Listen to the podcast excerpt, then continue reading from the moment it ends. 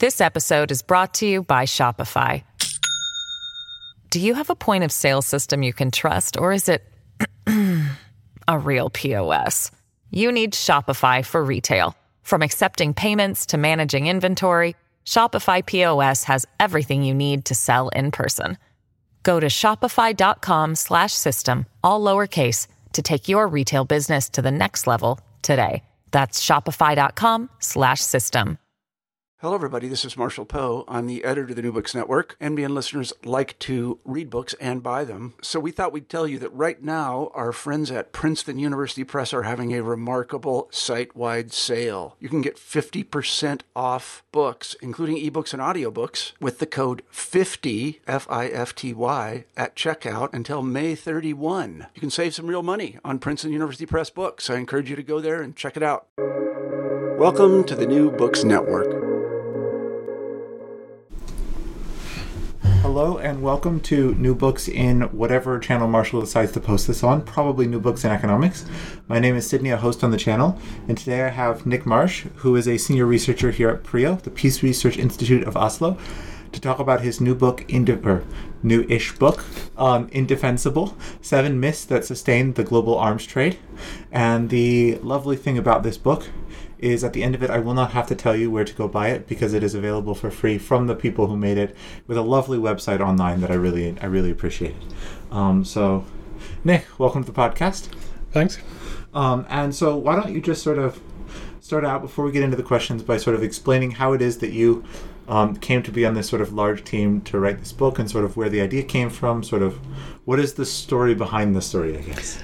Yeah, thanks, Sydney. Um, yeah, the book is quite unusual for uh, for an academic book, at least, um, uh, as there was about fourteen of us wrote it, so it was kind of a collective endeavour. Um, with Paul Holden, uh, sort of, yeah, doing more more of the work than the, the rest of us in terms of compiling it all, um, and it was came from a project uh, that was started up by the World Peace Foundation, uh, which is run by Alex de Waal. Uh, he's a sort of uh, prominent scholar on East African security affairs. Um, and he he runs the World Peace Foundation, which is based in uh, Tufts uh, University um, in Boston.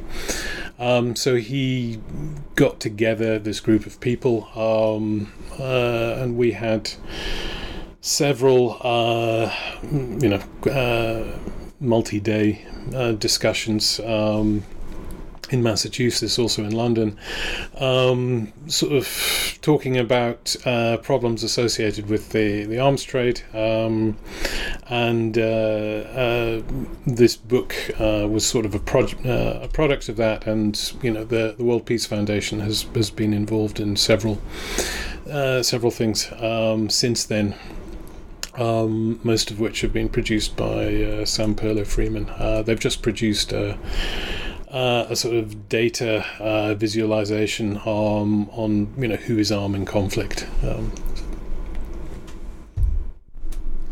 um, awesome. And as I was reading this book, one thing that really sort of struck home with me is it, really is organized with seven different myths. It sort of starts with myth one and goes through sort of myth seven. But um, Miss Six really struck with me um, because at some point last year, someone who I'm very close to, who I know for a fact does not actually secretly work for the CIA because I've seen her do her work, um, and it's very much not CIA work, um, and does nothing related to events at all, uh, told me that she had been offered top secret clearance, um, to which it began to dawn on me just how many people in the United States, I'm American for those of you listening, um, must have top secret clearance. And at what point does top secret clearance not become top secret or become sort of counterproductive? Um, and this is sort of one of the major myths in the book is that sort of blanket security does not actually improve national security. So would you be willing to sort of elaborate on this? Because it turns out that it was way more true than I thought. Yes. I mean, I think the the secrecy uh, surrounding the arms trade um, and defence procurement in general um, sort of lies uh, at the at the heart of a lot of the problems uh, uh we can talk about um, later. Um, it is sometimes quite astounding at the level of secrecy. Um, uh, for, for, example, uh, last year I spent far more time than I should have done uh, trying to work out how many soldiers there are in the Malian uh, National Army. Uh, this was a problem because the number of soldiers is a state secret. Um, there are various estimates which diverge by a lot. Um, so basically, you know, I'm writing an article on the Malian armed forces. I don't actually know the basic information of how, you know, there's no official information on, on how many soldiers there are actually in the army. Um, uh, and we find things like that all, over the world. Um, uh, it, again, it's, it's surprisingly uh, difficult to actually find out uh, what a country's defense budget is, um, uh, especially in sort of semi-democratic or authoritarian regimes. The the defense budget itself may be a state secret, so you don't actually know how much they're spending. Um, it may be uh, you know a criminal offense to actually talk about the weapons that are being procured. Um, and so all this means that you can have enormous amounts of corruption, um, you know, maladministration, bad decisions being made, uh, and there's no scrutiny because there's no information. Um, no one's allowed to talk about it. Um, even in uh, sort of democratic countries where you'd expect there to be more oversight, it again can be extremely difficult to find out okay, what exactly is being bought for how much money. Uh, and that's because oftentimes the contracts themselves are extremely complicated. Uh, you're not just buying um, 20 jet fighters, you're buying maintenance, uh, training, spare parts, weapons. You know, trying to actually work out, okay, how much does a jet fighter cost is extremely difficult. Um, uh, I've got colleagues over in the Stockholm Peace Research Institute. Um, uh, again, who have to spend a huge amount of time just getting basic estimates uh, on how much these things cost when they're producing their statistics. Awesome. Um, and so while we're we're we're looking at sort of how secrecy drives cost, um, myth one, and I actually think sort of one that I if our audience walks away with nothing else, they might want to walk away with this one, is that the relationship between higher defense spending and more security is extraordinarily sort of precarious. If it exists at all, um, it may actually be negative. Um, so could you just sort of like walk us through a how this could be? Because I mean, you would think that sort of if we spend more money on health, we expect more health. Like if we're spending more money on defense, we would expect more security. Could you walk us through how that it can come to be that that is not the case?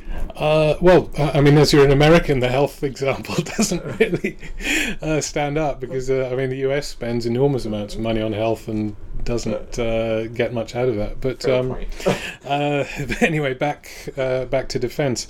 No, I mean, ultimately, the the the best way to have security. Um, uh, the best way to not be attacked by your neighbor is to have peaceful relations with your neighbors. Um, so, uh, you know, that needs to be, uh, you know, sort of first uh, and foremost. Um, certainly, uh, you cannot guarantee to have peaceful re- relations with your neighbors. So, you know, a certain amount of defense spending, I would certainly agree is necessary.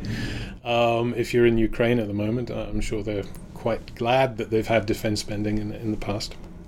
Um, uh, but then certainly there there doesn't appear to be a direct relationship between how secure uh, a state is and how much money it is spending. Um, uh, if we're looking at um, uh, you know, states which traditionally have very high levels of defense expenditure, they tend to be authoritarian regimes, um, which are also prone to um, getting involved in wars. Um, and here we, uh, for the international relations um, uh, uh, specialists in the audience, you, you get problems with what's known as the security dilemma. Uh, which basically means if one country uh, invests a large amount of money in a new weapon system, uh, that may then cause uh, its neighbors uh, to feel uh, suspicious, um, to feel threatened. Uh, their response then may be to invest, you know, more money in their own weapons. Um, so, again, I, you know, I'm not arguing that the world would be better off if no one ever spent anything on weapons. Um, no, can we stop that? Because that would be. can, can, we edit that out? That was a stupid comment. Um, uh, right. Uh, uh, all right. Uh, let's start again. Um, I'm not. Uh, I'm not suggesting that um, individual countries shouldn't have a defense budget. Um, just that uh, an unlimited defense budget doesn't uh, buy a country unlimited amounts of security. The world would, of course, be a wonderful place if nobody had any weapons. No, no, no. Um, so I assume we can edit. No, no, no, no. Uh, we can edit this yeah. out, but I actually think that sort of that mistake is one that like sort of we often make is yeah. that sort of yeah. actually if we didn't have weapons, we would actually live in a better world. Uh, well, you can keep it in, uh, keep it in as well if you. Yeah, yeah, no, no. But um, you decide, yeah, yeah, um, yeah, yeah. Uh, getting getting back on on sort of on track. Um, so you, you've laid out sort of compelling reasons that, or compelling evidence that, and there's much more in the book, that more defense spending does not lead to more security. Could you talk through maybe briefly how it can come to be that they that they become so disconnected? Um, sort of you mentioned issues of corruption. Um, you even mentioned Ukraine. I don't know if you remember, but there is a good story in the book about sort of how Ukraine in the 1990s basically sold all of its weapons on the black market. Um, like the, some of the things that are in this book are extremely scandalous and well documented. Um, but yeah. could yeah, just like give us a little bit more about like sort of how it can be that they become so disconnected. Um, yeah, certainly. Uh, I mean, if if we come back to the secrecy um, uh, point I made, made earlier, if you have little or no um, effective scrutiny over budgets um, from national parliaments, uh, you know, from the media, um, civil society, etc., it then becomes incredibly easy uh, for people to siphon off enormous amounts of money. Uh, for um, you know in corrupt practices. Um, so you can then see uh, defense procurement and especially the arms trade being a means by which uh, money is siphoned uh, around the world. Um, you you look at uh, for, you know it's mentioned in the book. Um, uh, enormous levels of corruption, for example, associated with sales to Saudi Arabia. Um, you know, uh, for example, uh, you may sell uh, arms worth a billion dollars, uh, then okay, let's add 30% to the contract, and that's $300 million worth of bribes being paid. Um, uh, so when you when you have corruption involved, you then have a distortion of what would be a normal procurement process. You're not buying the most effective uh, equipment for the most competitive price. You're buying what will get you the best bribes. Um, uh, so then you can end up uh, with equipment that is utterly useless. Um, you don't need uh, your, you know, your personnel don't know how to operate it, um, and uh, I, I, would, I mean, if we're talking about Ukraine, I'd actually argue in, in the current conflict, um, it, appears, I mean, I'm just speculating, but it, it appears that a lot of the problems uh, that the Russian armed forces are facing uh, is due to them having uh, spent enormous amounts of money on, uh, you know, shiny high tech uh, equipment um, and very little on maintenance, training, um, working out how to use it. Um, so you then have, you know, images of Ukrainian farmers towing away air defense systems worth tens of millions of dollars each. Uh, and this, you know, this would be an example of how, you know, the procurement process got distorted by, you know, financial incentives. Um, in you know in country you know obviously some countries are more uh, affected by corruption than others though you know certainly in, in western europe there have been lots of high profile cases of blatant corruption including uh, including in norway um, uh, you you still have issues of the extent to which you know the bureaucracies are and the polit- political system is being captured by interests um, you know, it, does the bureaucracy order equipment just so that it can justify its existence?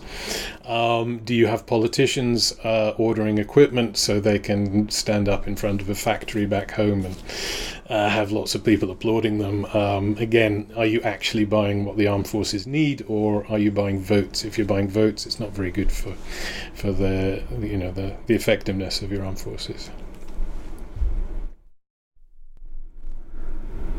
Yeah, so let's let's talk a little bit about this sort of like vote buying process. This is not in the book, but I did look into this sort of as I was reading the book and being interested.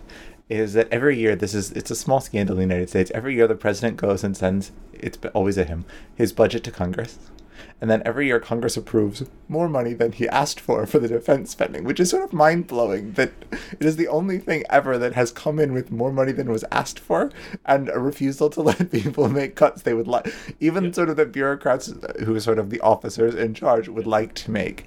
Um, and the reason it comes back is that we're using um, basically, I had internalized this myth that basically the United States uses its military spending as our only remaining force, or uh, sort of source of industrial policy. And can you explain sort of why a this isn't true, and b it's a terrible idea if it was true? Um, yeah. Uh, well, I mean, it's it's definitely true that people are using defense spending as a way to. Uh, uh, spend money uh, in places uh, that may not otherwise get it, and yeah, as we are saying, that that uh, there's political reasons for that pork barrel politics, uh, and certainly the, the, the, there's been many cases where the Pentagon, the, the U.S. Department of Defense, didn't actually want the equipment that it's being uh, given by by Congress. Um, uh, I mean, the the reason why that's a terrible idea. Um, uh, let's say that you you get appointed as an advisor to the president of the United States, um, and he says, uh, "Okay, Sydney, here's a you know, we've got a, a hundred billion dollar budget to." Um, uh, you know, develop new new science technology. You know, build up U.S. industry. You're not going to spend that budget on buying defense systems uh, that would be an extremely inefficient use of that money. Um, uh, in particular, defense systems often aren't much use for anything else. Uh, it's highly specialized technology. Um, for example, you, you, know, enormous amounts of money is being spent on making submarines very, very quiet, so they can't be detected. But there, you know, there probably are some civilian uses for that somewhere if you look really hard. But it's again if you uh, it, it's not a priority if you're if you're interested in you know stimulating the US economy creating jobs there are much better ways of doing it.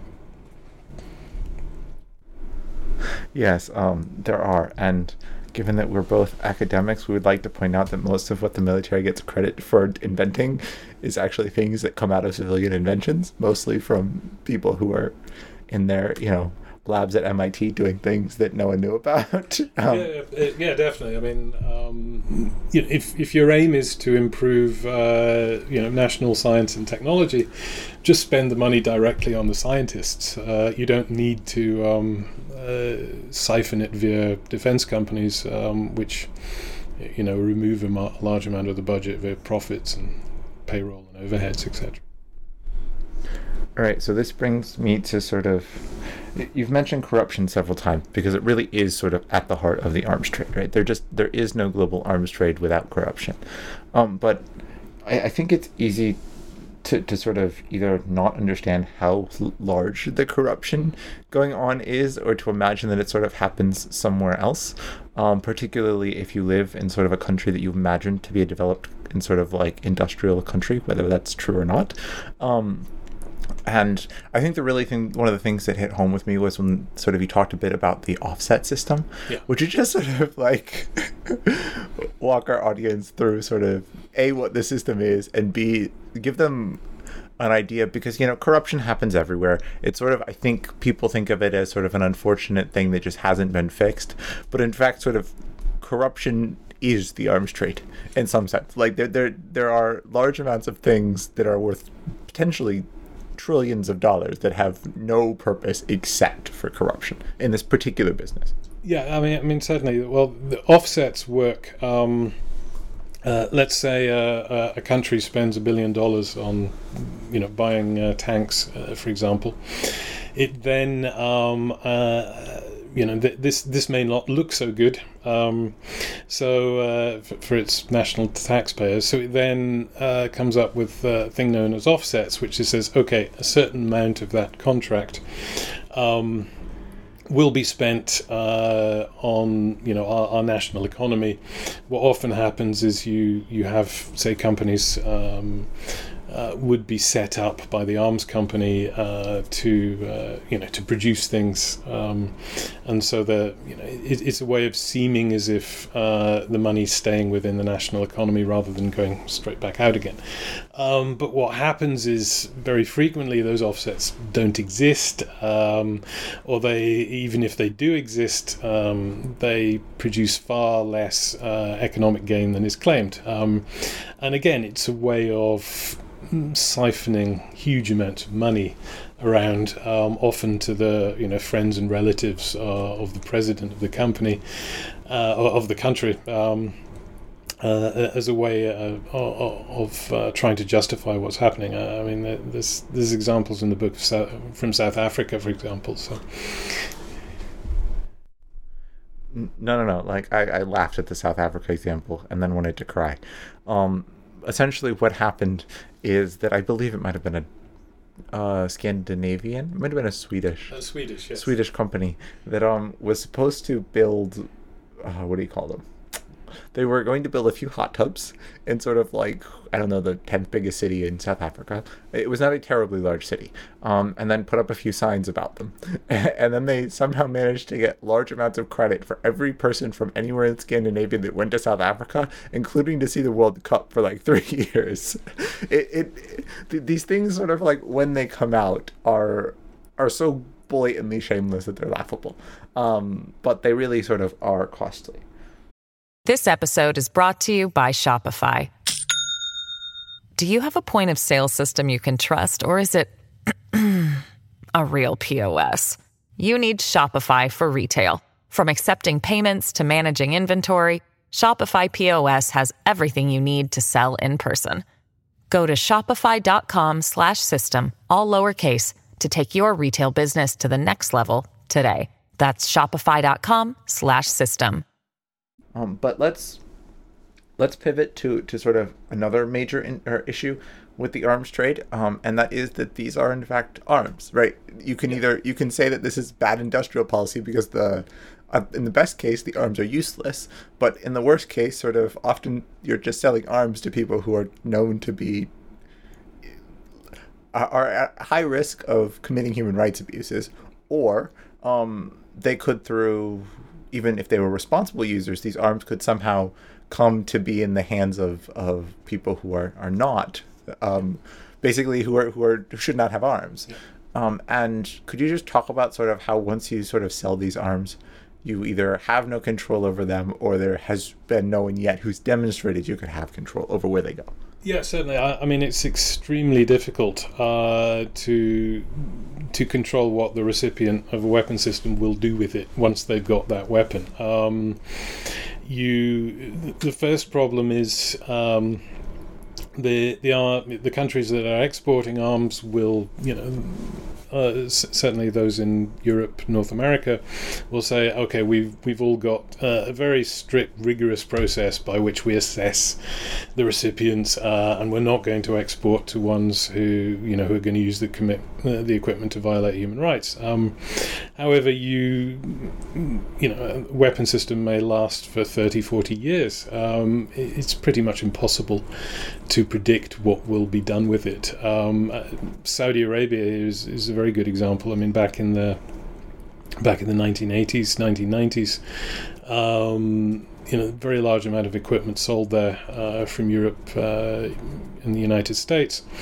And at the time, you know, there was huge amounts of corruption, but people kind of said, well, it's not actually doing anything there. Um, uh, and now, of course, we, we've got an absolutely uh, brutal uh, Saudi Arabian involvement in the war in Yemen uh, with all this equipment that were, they were sold in previous decades.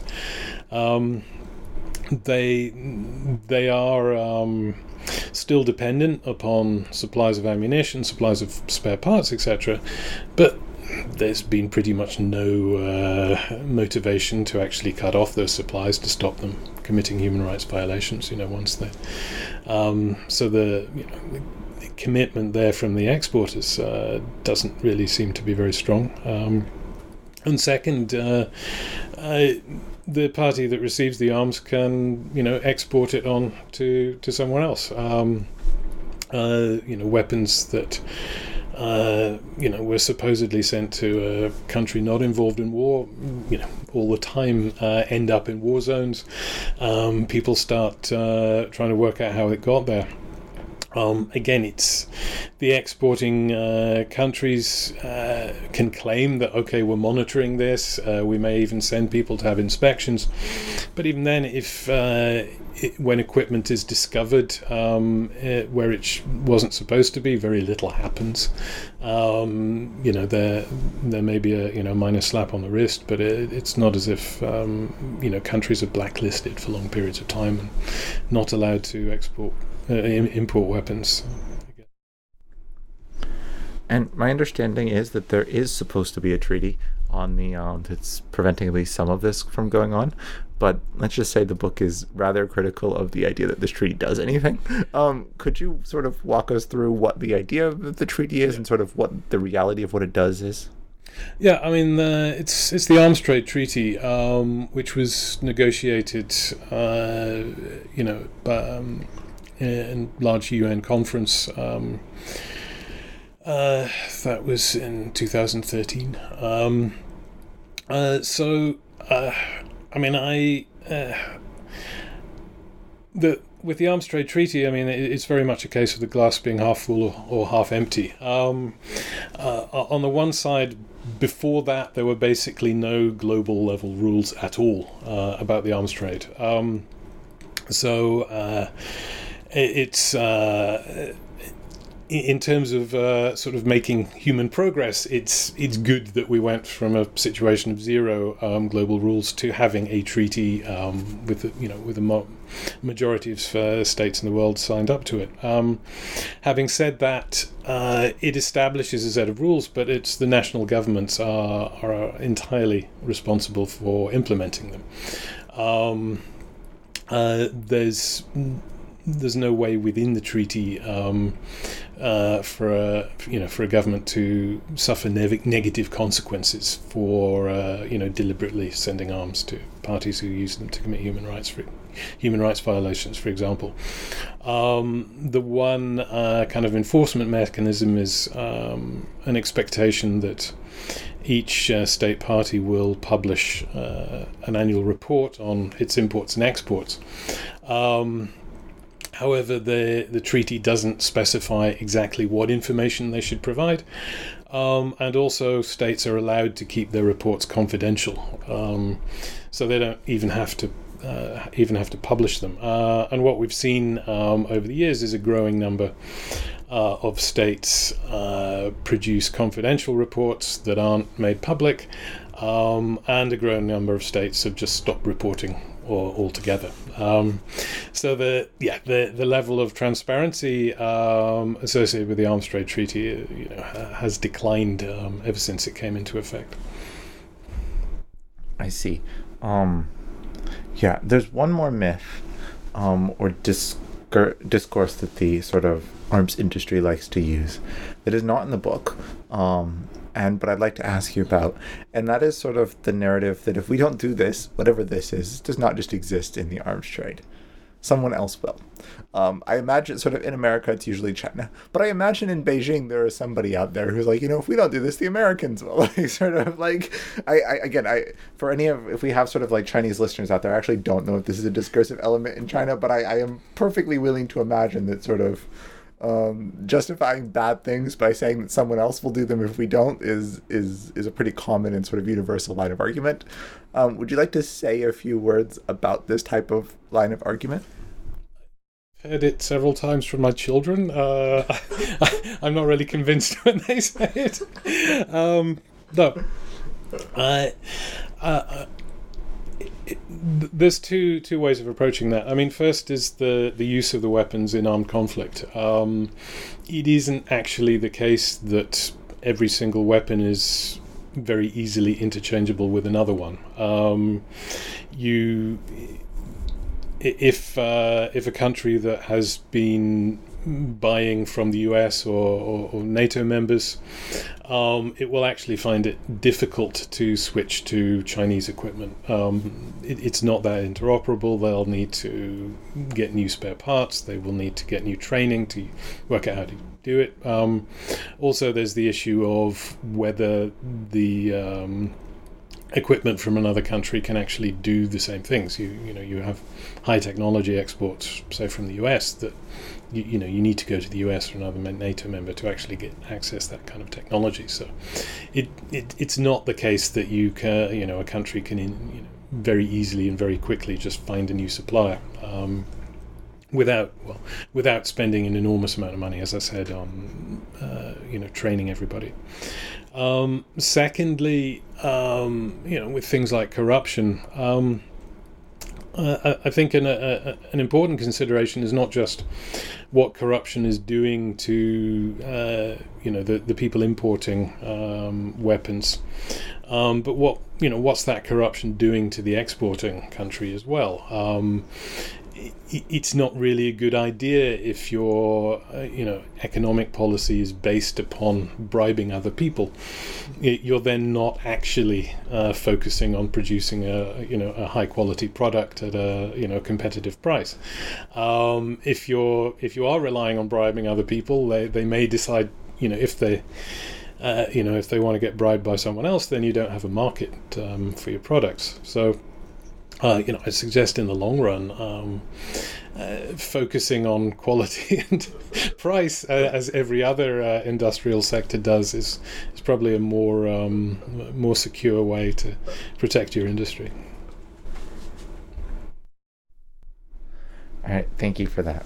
Um, so, as we sort of have gone through most of the seven myths, we come to the last one, which is that um, can you talk about potential solutions? Because I think actually missed seven in the book because this really is sort of like an inevitable way of the world, and there's really nothing you can do about it. Right? They have lobbyists, and sort of in some sense, you could say we don't, which isn't exactly true.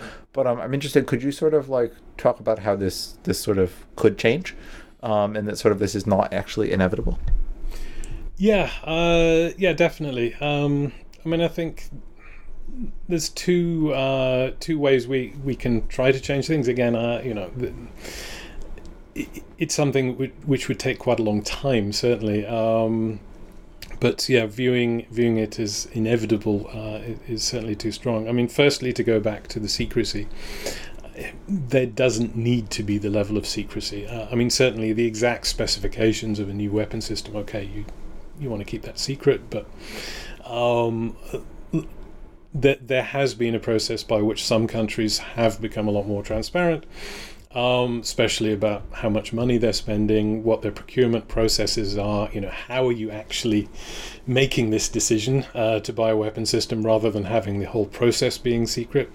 Uh, you know, the they, they've been fine. This hasn't been a problem. Um, their national security hasn't suffered. Um, so, firstly, um, you know, if people want to change this, they can try to get uh, get more openness. Um, you know, demand to know why their governments keep keeping certain information secret if there isn't an obvious national security rationale for it.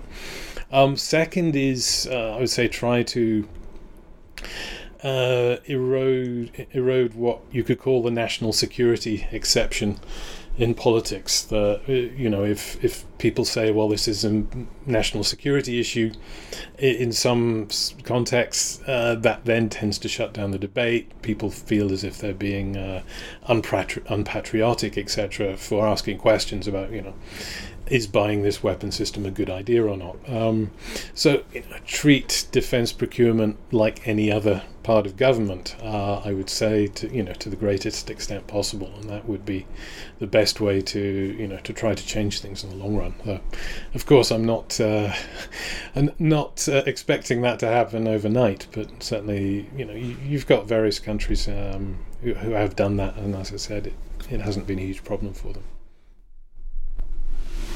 All right, awesome. So, as we sort of get towards the end of our interview, can you tell me something that you're reading now? Or could you give our audience a book recommendation? Um, yeah, I was trying to think about that um, because uh, I'm not actually reading anything on the arms trade. Um, Uh, so uh, I am, though, spending a large amount of time uh, being very concerned about the situation in Ukraine. Um, so I can recommend two works of fiction um, on that. Um, uh, first is classic book Catch 22 um, by Joseph Heller, um, which basically is all about the utter um, irrationality of war.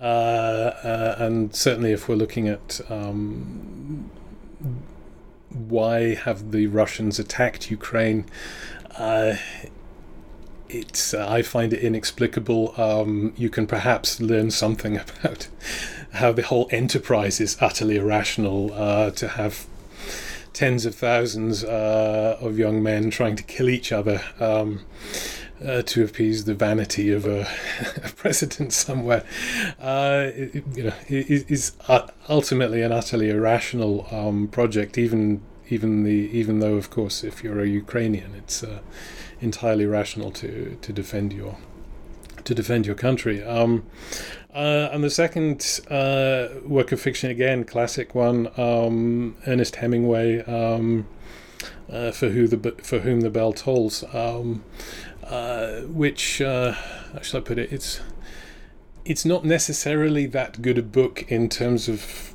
how people usually think of novels. The you know the characterization isn't that good, um, but as a description of um, uh, people fighting, um, I would say you know as, as, a book somebody could read uh, relatively quickly, well written. Um, you know it it's it's all a, it, it, it's set in the Spanish Civil War in the 30s, but um, it's a very good description of you know how uh, how soldiers actually fight.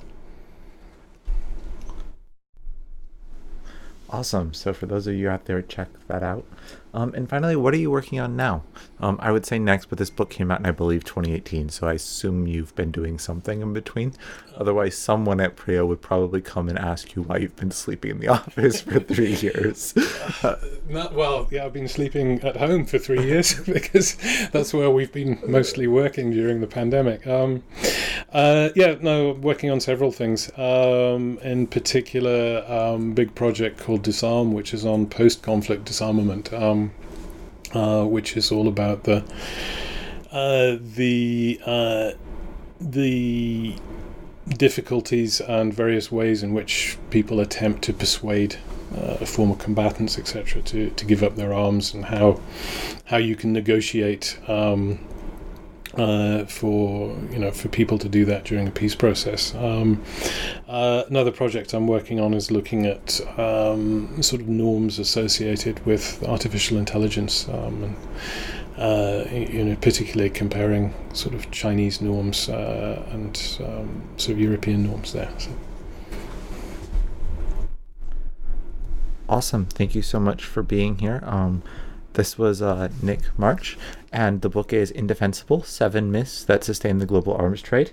If you go to projectindefensible.org or you just Google Project Indefensible and click on it, um, you can read the book online. It love it actually is very helpful. It says that it takes about four and a half hours to read. I can tell you that's about right. Um, it's really interesting. You will laugh, you'll be angry, you'll probably yell at your dog or cat if you have one. Um, and you'll probably learn something. So I, I highly recommend it. Um, thanks for being on the NBN.